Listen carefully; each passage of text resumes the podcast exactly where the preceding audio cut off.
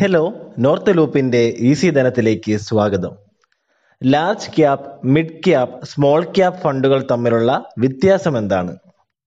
എന്താണ് market capitalisation നിലവിലെ മാർക്കറ്റിലെ ഒരു കമ്പനിയുടെ മൂല്യത്തെയാണ് മാർക്കറ്റ് ക്യാപിറ്റലൈസേഷൻ എന്ന് പറയുന്നത്.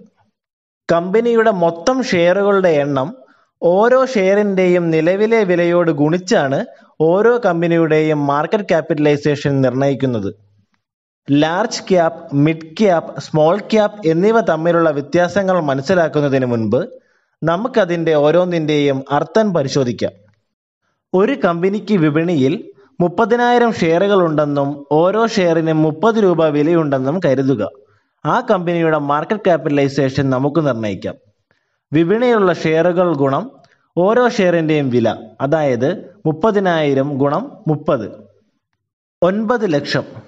ഒൻപത് ലക്ഷമാണ് ആ കമ്പനിയുടെ മാർക്കറ്റ് ക്യാപിറ്റലൈസേഷൻ ഇനി വ്യത്യസ്ത തരം മാർക്കറ്റ് ക്യാപിറ്റലൈസേഷൻ ഏതൊക്കെയാണെന്ന് നോക്കാം.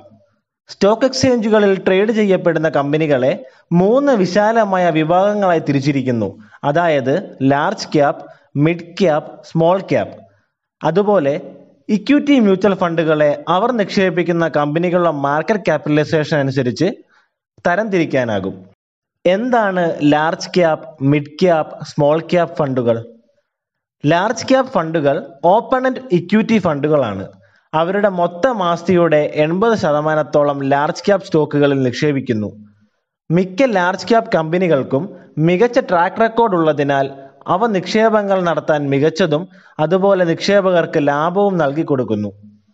മിക്ക ലാർജ് ക്യാപ് കമ്പനികൾക്കും ഇരുപതിനായിരം കോടി രൂപയോ അതിൽ കൂടുതലോ മാർക്കറ്റ് ക്യാപിറ്റലൈസേഷൻ ഉണ്ട്.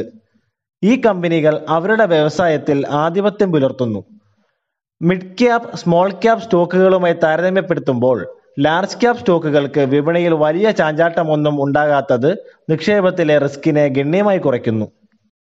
ഇത്തരം ലാർജ് ക്യാപ് മാർക്കറ്റ് ക്യാപിറ്റലൈസേഷനുള്ള കമ്പനികളിൽ നിക്ഷേപിക്കുന്ന ഇക്വിറ്റി ഫണ്ടുകളെ ലാർജ് ക്യാപ് ഫണ്ടുകൾ എന്ന് വിളിക്കുന്നു.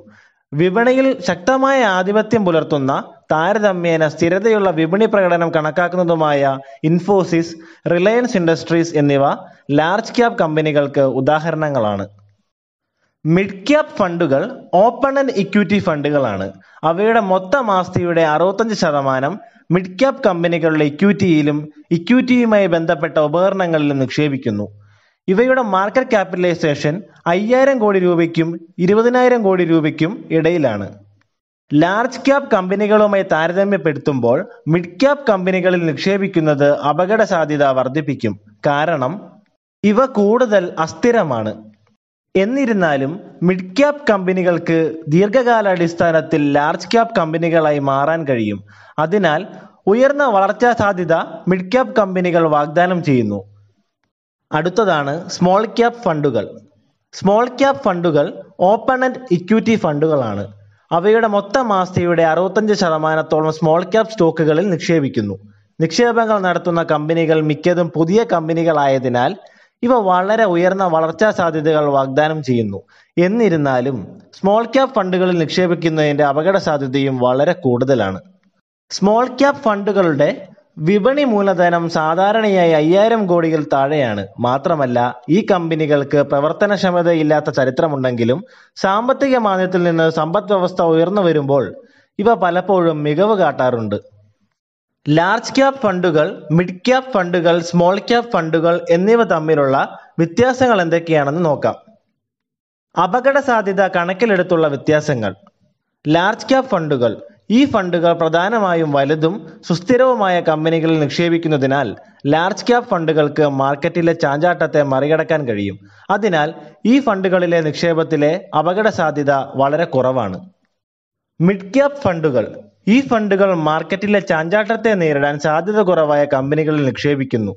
അതിനാൽ ലാർജ് ക്യാപ് ഫണ്ടുകളുമായി താരതമ്യപ്പെടുത്തുമ്പോൾ ഈ ഫണ്ടുകളിലെ നിക്ഷേപങ്ങൾ ഉയർന്ന അപകട സാധ്യത നൽകുന്നു. സ്മോൾ ക്യാപ് ഫണ്ടുകളിൽ ബന്ധപ്പെട്ട അപകട സാധ്യതകൾ ഏറ്റവും ഉയർന്നതാണ്. കാരണം സ്മോൾ ക്യാപ് കമ്പനികളുടെ പ്രകടനം മാർക്കറ്റുമായി വളരെ ബന്ധം പുലർത്തുന്നു. അതിനാൽ മാർക്കറ്റിലെ ചാഞ്ചാട്ടം ഈ കമ്പനികളെ വളരെ പ്രതികൂലമായി ബാധിക്കുന്നു. ഇനി വരുമാനത്തിന്റെ അടിസ്ഥാനത്തിലുള്ള വ്യത്യാസങ്ങൾ നോക്കാം. ലാർജ് ക്യാപ് ഫണ്ടുകൾ ദീർഘകാലാടിസ്ഥാനത്തിൽ മികച്ചതും സ്ഥിരവുമായ വരുമാനം വാഗ്ദാനം ചെയ്യുന്നു.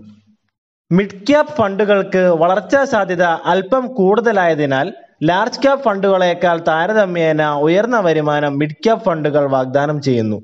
സ്മോൾ ക്യാപ് ഫണ്ടുകൾക്ക് ഉയർന്ന അപകട സാധ്യത പോലെ തന്നെ ഈ ഫണ്ടുകൾക്ക് വളരെ ഉയർന്ന വളർച്ചാ സാധ്യതയുമുണ്ട് അതിനാൽ ഉയർന്ന വരുമാനം നൽകാൻ സ്മോൾ ക്യാപ് ഫണ്ടുകൾക്ക് കഴിയും. വിദഗ്ധരുടെ അഭിപ്രായത്തിൽ നിങ്ങൾക്ക് കുറഞ്ഞ റിസ്ക് ടോളറൻസും ദീർഘകാലം നിക്ഷേപം തുടരാൻ ആഗ്രഹിക്കുന്നുണ്ടെങ്കിൽ അതുപോലെ ഇക്വിറ്റി മാർക്കറ്റിൽ നിക്ഷേപ അവസരങ്ങൾ തേടുകയാണെങ്കിൽ നിങ്ങളെ സംബന്ധിച്ചിടത്തോളം ലാർജ് ക്യാപ് ഫണ്ടുകൾ ഒരു നല്ല ഓപ്ഷനാണ് മറുവശത്ത് നിങ്ങൾക്കൊരു ഇടത്തരം റിസ്ക് ടോളറൻസും ഇക്വിറ്റി മാർക്കറ്റിലേക്ക് എക്സ്പോഷറും തേടുകയാണെങ്കിൽ മിഡ് ക്യാപ് ഫണ്ടുകൾക്ക് നിങ്ങളുടെ റിസ്കിനും നിക്ഷേപ ലക്ഷ്യവുമായി യോജിക്കാൻ കഴിയും. നിങ്ങൾ ഉയർന്ന റിസ്ക് ടോളറൻസ് ഉള്ളൊരു നിക്ഷേപകനാണെങ്കിൽ സ്മോൾ ക്യാപ് ഫണ്ടുകൾ നിങ്ങൾക്ക് മികച്ച ഓപ്ഷനാണ് കൂടുതൽ വാർത്തകൾക്കും അപ്ഡേറ്റുകൾക്കും ഈസി ധനം ഫോളോ ചെയ്യൂ.